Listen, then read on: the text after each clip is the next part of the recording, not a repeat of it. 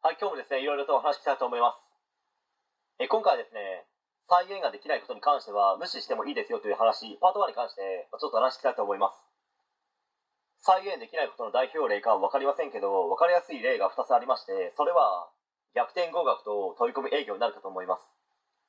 まず逆転合格に関しては、進学校に入ったけどそこで勉強していなくて落ちこぼれてしまい、進学校の中の落ちこぼれが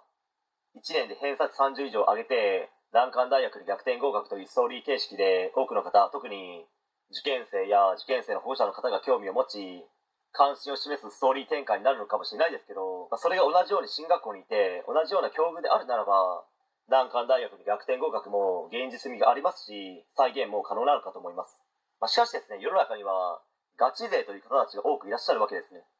まあ、自分もその中の一人だったのかもしれないです。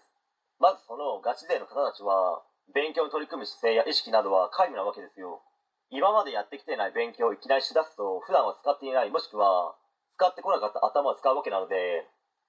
人によっては本当に頭が痛くなったりするんですね。例えば1年間外に放置していた機械を久しぶりに使うと思っても錆びついて動かなかったりしますよね。使ってこなかった頭を急に動かせと言われてもなかなか思うようには動かせないわけですよ、まあ、体も同じかと思います。何年も何十年も事務作業をやっている人が急に体を動かす仕事をさせられてもすぐにバテてしまうかと思います、まあ、つまりちっちゃい頃から勉強の習慣が身についていない取り組む姿勢ができていない意識も学校の勉強に向いていない状態で1年足らずで勉強をまともにやってきていない人が難関大学に逆転合格なんて夢のまた夢というのが現実で期待している通りの結果には残念ながらならないわけです逆転合格と歌ってビジネスをする場合お客様からお金をいただくとなると場合によっては騙してしまうという形にもなってしまいますので、まあ、気をつけた方がいいのではないでしょうか、まあ、そして自分が目指している志望校にどうしても合格したいのであれば、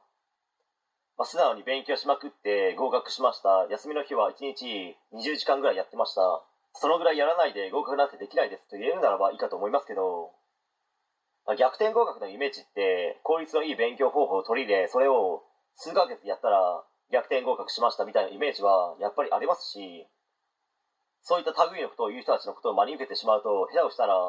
その先の人生ですね。何の成果も出せず人に使われるポジションのままずるずると言ってしまう恐れもあるかと思いますので気をつけてくださいねという話で終わりまして、まあ、パート2では営業について話していきたいと思います。はい、えー今回以上になります。ご視聴ありがとうございました。できましたらチャンネル登録の方よろしくお願いします。